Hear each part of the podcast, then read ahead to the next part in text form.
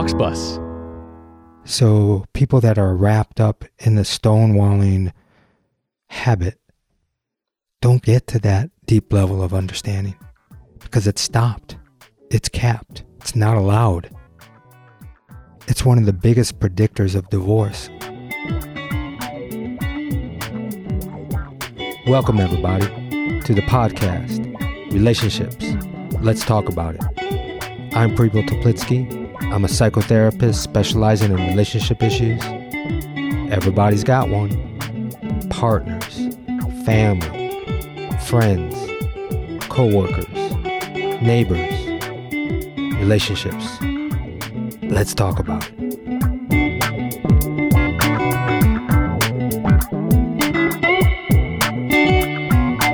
Hey, everybody. I am going to be doing a monologue on a behavior that I see often in my practice, and it's called stonewalling. Those of you may know what stonewalling is, those of you may not, so I'm going to talk about it. Another word that we use for it is the silent treatment. And stonewalling is basically when one person just turns into a stone wall. They refuse to interact. They're non participatory. They don't communicate. They don't engage. Much like if you were what? Talking to a stone wall. It doesn't engage in any time healthy communication. If one person in the relationship is trying to share their feelings, trying to talk, trying to elicit information and feelings from the other person, and if the one on the receiving end is just a blank slate, doesn't answer, shuts out, there's no communication. And if there's no communication that way, there's no real relationship. Yes, of course, there are boundaries and there are times that it's very healthy to not be able to engage, especially when there's escalation and a lot of anger that's just going back and forth. It's not a great time to engage if you don't have the tools and the self soothing focus to be able to come down from that anxiety and address it at a different level. There may be times where you're just not grounded. You don't, your cup is full. That's probably not the time to engage. But ignoring or just shutting down and not saying anything, that could be very detrimental. And now people do that for many different reasons. A lot of times it's because they're feeling mm, psychologically and emotionally overwhelmed and flooded. And in some sense, they're just typically trying to avoid conflict or escape from conflict. You know, they're trying to calm themselves down from a stressful situation. In some ways, they're trying to take care of themselves.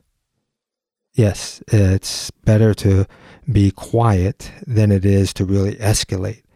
But when you're quiet, it's good to be able to say that, to say something to the effect of, I'm really feeling shut down right now, or I'm feeling really closed. I'm not available to talk to you right now. I'll be available in an hour. Right? There's a tool right off the bat that I keep saying about a healthy withdrawal. If you need to take a break, say that you need to take a break and then come back when you say that you're going to come back. And then we're going to get to that. We're going to come back to that one too.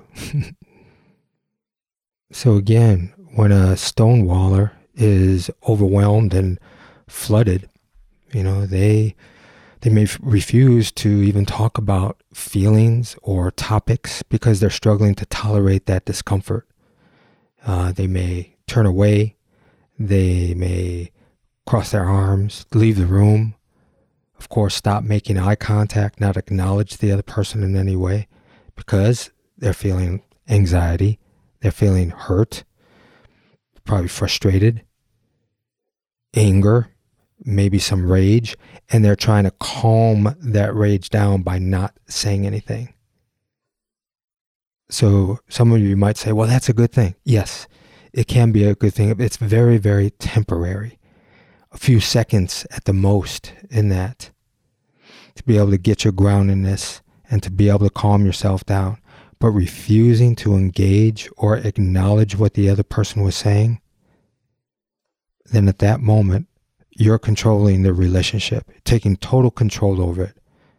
you're designating and saying when there will be connection and when there will be contact, when there will be sharing of information, when there will be questions, when there would be answers, when there would be communication in a relationship.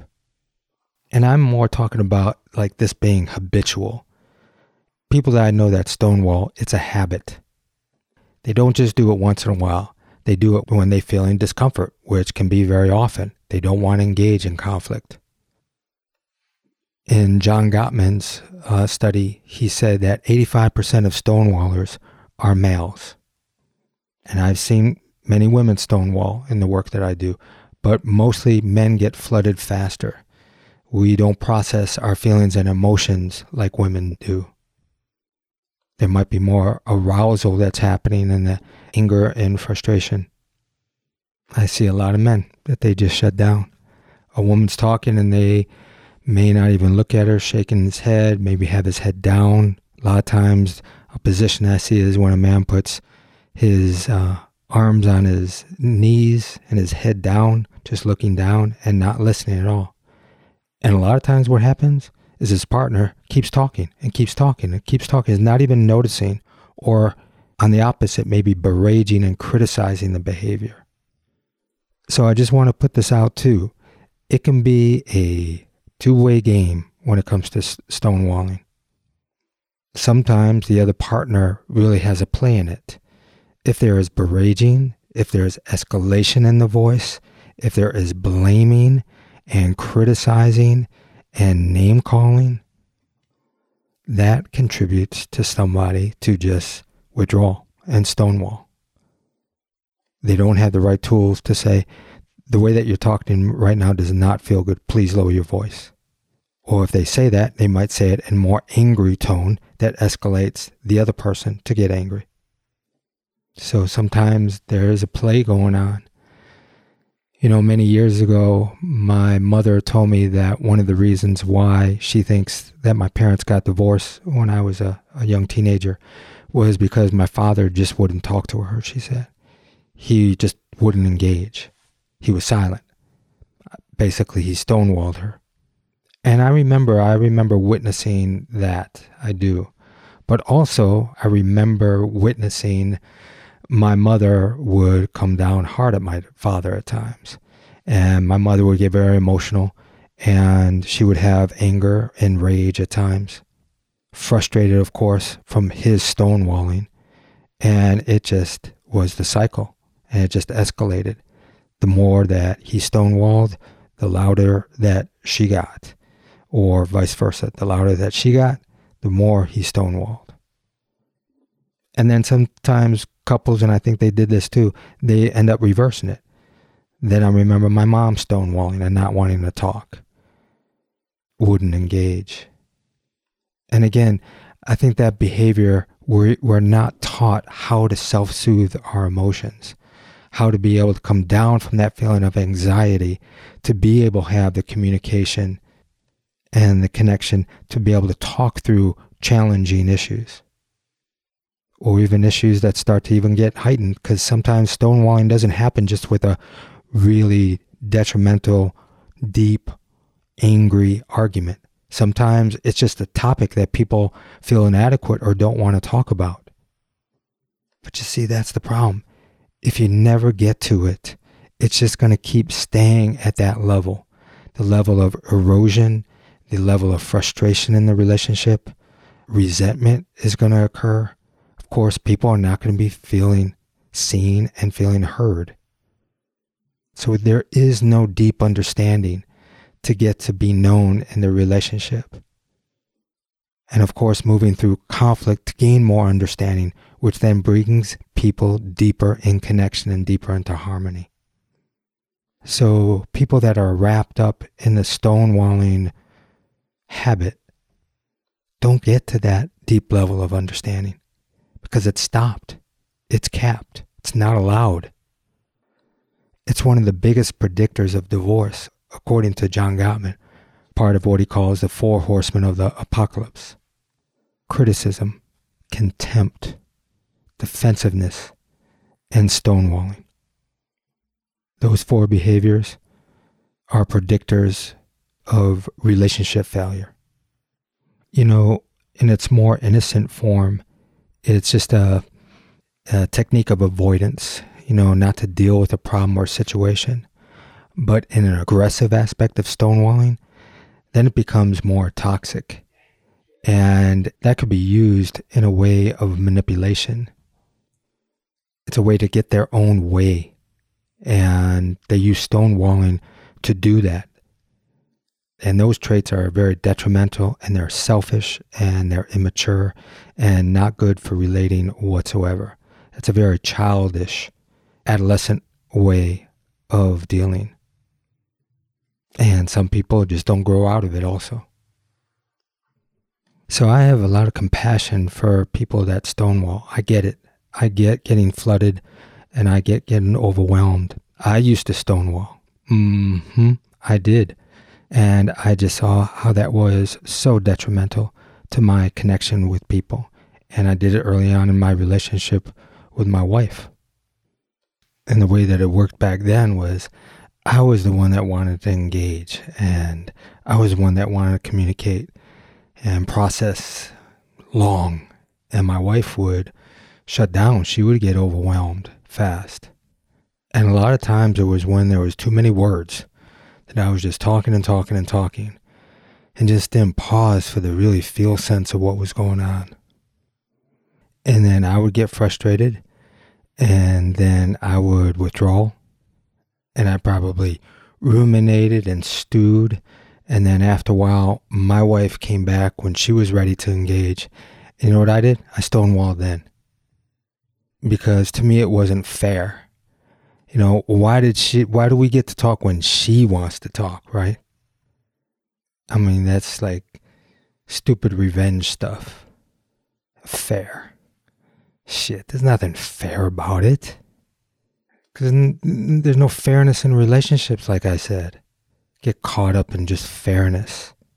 That's what I was doing. I was staying more stubborn around fairness instead of opening up to it opening up to her gestures of coming towards me and then engaging. That was just juvenile. And I really worked at it to drop that, to drop that behavior that I knew would not get us to where I wanted to be in relationships. I knew I was capable of so much more than just to have that dynamic of shutting down like that. So I would say to you, Stonewallers, to recognize the role that you're playing, to understand how detrimental it can be to create the flow of connection and understanding, the depth of respect and acknowledgement. It just cuts that off. You got to recognize that you're being a part of cutting that off. And also recognize and have empathy and compassion for your overwhelm and your floodedness but also know how to speak to that boundary, to be able to know yourself and respect yourself enough to be able to say, hey, I'm getting really flooded right now. There's a lot going on for me inside that I got to figure out. I need some time. Or it could be as simple as this conversation is really hard for me.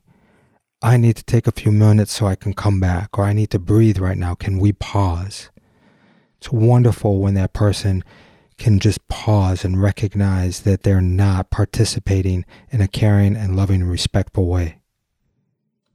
To be able to put up the boundary if you feel that your partner is influencing in some manner that behavior. A good one, right? Hey, the way that you're talking to me right now does not feel good. I know that you're emotional, but please lower your voice so I can stay present in this conversation so a stonewaller can learn to put up those boundaries and to have a lot of self reflection, to be able to come back to your partner in a self reflecting way and expressing why you know that you're shutting down and that the challenge and inability to be able to regulate your emotion is also what's influencing it. To be able to reflect of how stonewalling silent treatment was in your house growing up and how that's influential. And to be able to have a conversation or a dialogue with your partner to let them get more understanding about that, about your history, about why you use that, You know, getting curious, both of you are getting curious of that behavior instead of angry and frustrated because the other partner that's on the receiving end of stonewalling, being able to really open up and have empathy and try to understand. Do not take it so personally because it's not about you unless you're you've got to do that check to see if you are contributing in any of those ways to influence stonewalling. But if you feel that you're really clean, hey, compassion and empathy can really help the stonewaller to understand themselves and not feel so inadequate and so vulnerable in the feeling of perhaps failing to be able to engage. Like I said, a lot of people one reason why they stonewall is they feel like, yeah, no, I'm not going to talk because every time that I do, eh, I'm wrong anyway. I'm told that I'm bad. That's the tape that they play within themselves, but also maybe that's the tape that they are hearing. And of course, people have a hard time to be able to having that tape rolling that I'm bad, that I'm wrong, and not to just shut down and be silent to be able to come out of it and to say, you know, I got this tape going on that I think that you're saying that I'm bad, that I'm wrong. I want my feelings or opinions to matter just as much as yours matter. Be able to say out loud to your partner, I want to have more compassion for myself when those tapes are going on, whether they're true in your eyes or I'm just hearing it on my side. I want to have compassion for myself. These are not easy focuses, but it's definitely the way to go to move out of that dynamic. You don't want to stay stuck in that at all because that just ferments from years and years and years, and then people just create more and more and more disconnection. That stone wall gets thicker and higher and higher, and you can't see through it whatsoever. And I'll tell you, I'm a proponent that if that is a mainstay in your relationship and you've tried many, many things over and over for some years, it's hard to live with that. You may not be able to transform that dynamic. And then you've got to make a decision if you want to be in a relationship that is cemented in that way. But if you leave and you find another relationship, you know that you're taking yourself with you. So if you're the one that is not transforming in the stonewalling, of course, it's going to show up in another relationship. But if you're the one that wants to engage and works on your own withdrawals, then working with somebody that really wants to communicate and not shut down and not stonewall is going to be an incredible, fruitful, amazing experience for you. Because it's just going to open up to a whole new world when things have been shut down and you haven't been able to get past many things because the other person just will not engage, not talk. You're not able to go to the depths in the relationship and the safety that can occur with this. So, for the person again that's on the other side of the wall as we speak, I know when your partner is stonewalling you, you'll probably feel judged. You know, you'll think that your partner is being superior or they're detaching. And since they're unresponsive, and you probably think that they don't care about you, they don't care about your feelings or your needs, and you'll probably feel abandoned, even though this person is still in the room and they're not saying anything. They're sitting right next to you and stonewalling. It feels like you've just been abandoned because they're not engaging.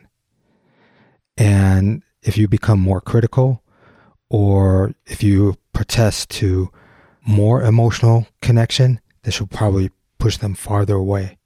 So instead, you can give them some space and then come back to it later in a much softer or gentle way. And anyway, that's the way that, you know, uh, start of a coming back after a conflict conversation, you want to start up in a gentle and soft way. So you can ask them what they need so that you can talk about it in a way that will work with both of you. And I hear this a lot when that question is asked What do you need from me? You know what, mainly what the other person says a lot? I need to know that you love me. And a great response to that is, I understand that you need me to love you, and I want to do that. Tell me what I can do that you would feel most loved by me. Tell me the things that I can do, the things that I can say. I want to know how you would feel most loved by me. And you don't have to argue and defend yourself around, you know that I love you. I show it to you many ways. Not that moment. Just ask that question and just let it penetrate and just let it digest. Don't bring in one of those horsemen, not the defensiveness that doesn't work here.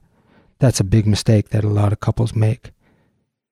They start defending that they're actually doing that, what their partner wants.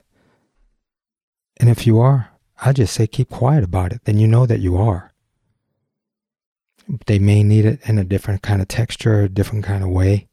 And you can ask them, This is the way that I think that I am loving you. Can you tell me what else I can do right now? Or can you tell me what's not working for you? See, this is the kind of feedback loop that can be so helpful when you're working on the communication that you both feel really seen and heard and understood. It takes the willingness, it takes the effort, it takes the consistency, it takes the kindness, it takes the compassion to do this over and over again, this kind of feedback. So, hey, I just had a thought to give a what's up to the stonewallers because, you know, many people who stonewall, they feel justified in their behavior because I just want to be left alone, right? Just leave me alone and it feels safe and it can feel comfortable and even even righteous to want that kind of space. That could be a very unhealthy amount of space. And I'll tell you what, if your partner really does leave you alone, doesn't come back after a while or engage and is open, that they really just leave you alone, it could be a sign that he or she has had enough and is planning an exit. And that should be a red flag to you stonewallers. I see it. I see it a lot. We're finally, after a, long time, that partner has just had enough of that silence and that space. And that's hard for them to turn around and turn, turn back into the relationship. So catch that red flag, stonewallers. You don't want it to get to that point.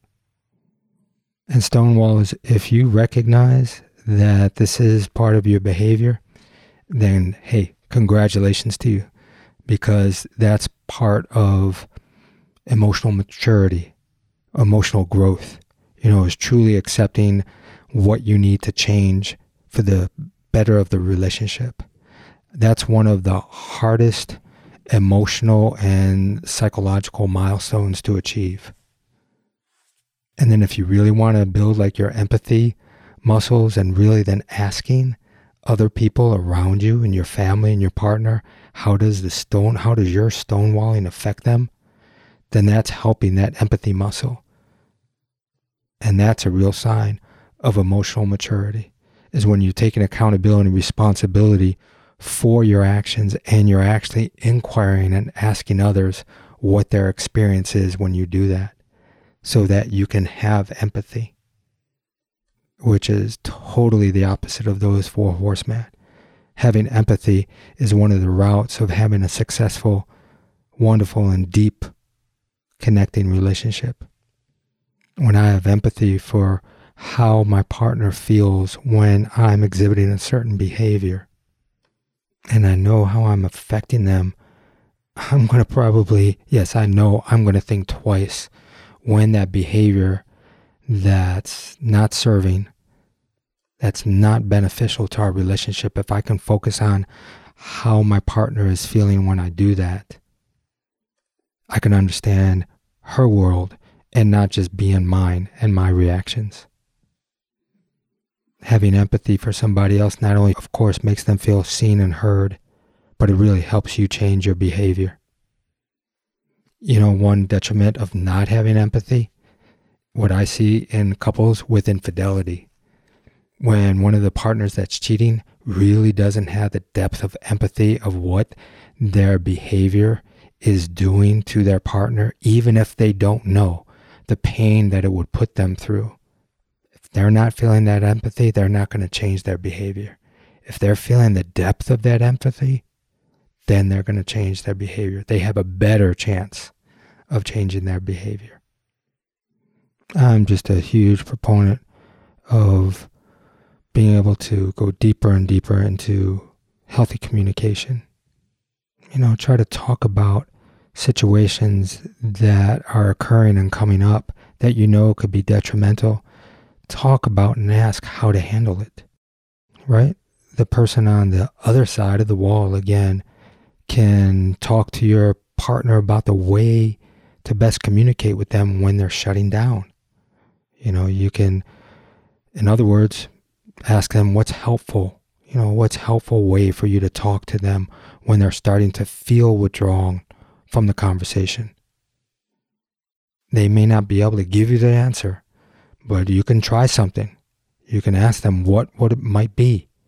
Just take a risk. Let's do something different than we're normally doing. That's what I say a lot.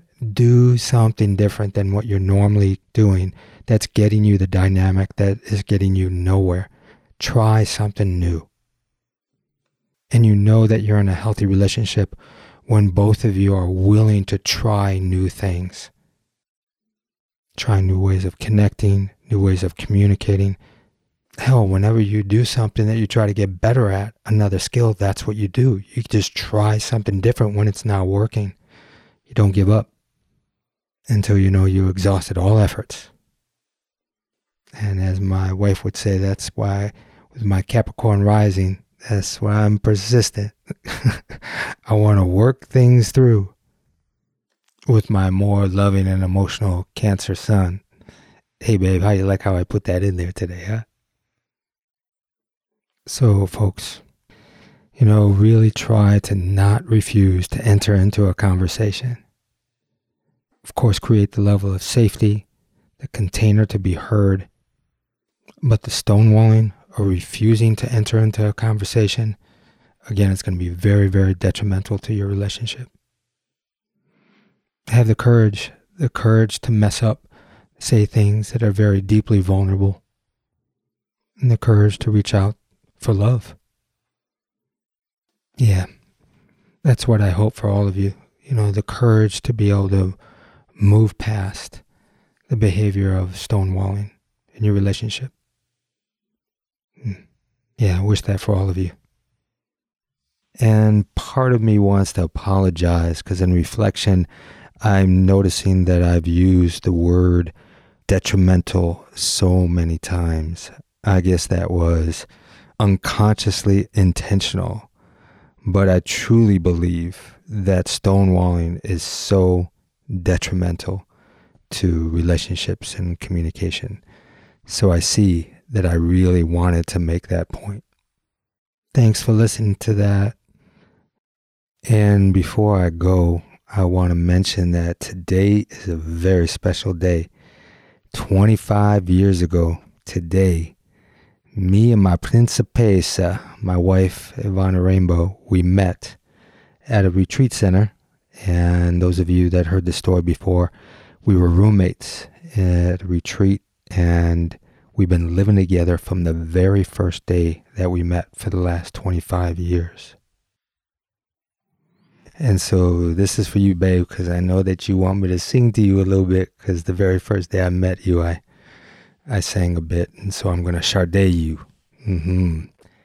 There must have been an angel by my side. Something heavenly led me to you. Look at the sky. It's the color of love. you gave me the kiss of life, kiss of life. You gave me the kiss that's like the kiss of life. Hmm. Thank you, babe. What an adventure. So, thanks, folks. I'm going to go downstairs and give my sweet kiss of life. Relationships. Let's talk about it is a production of Heartshare Counseling and Consulting, PC, of Asheville, North Carolina. For more on licensed counselor Prepo Teplitsky, visit heartsharecounseling.com. Theme music by Adi the Monk. This content is intended for informational purposes only, is not a substitute for professional counseling and psychotherapy, medical advice, diagnosis, or treatment, and does not constitute medical or other professional advice. Relationships, Let's Talk About It is produced by Auxbus. You can create your own professional podcast today, faster and easier. Try it for free at auxbus.com. That's A U X B U S.com. Auxbus.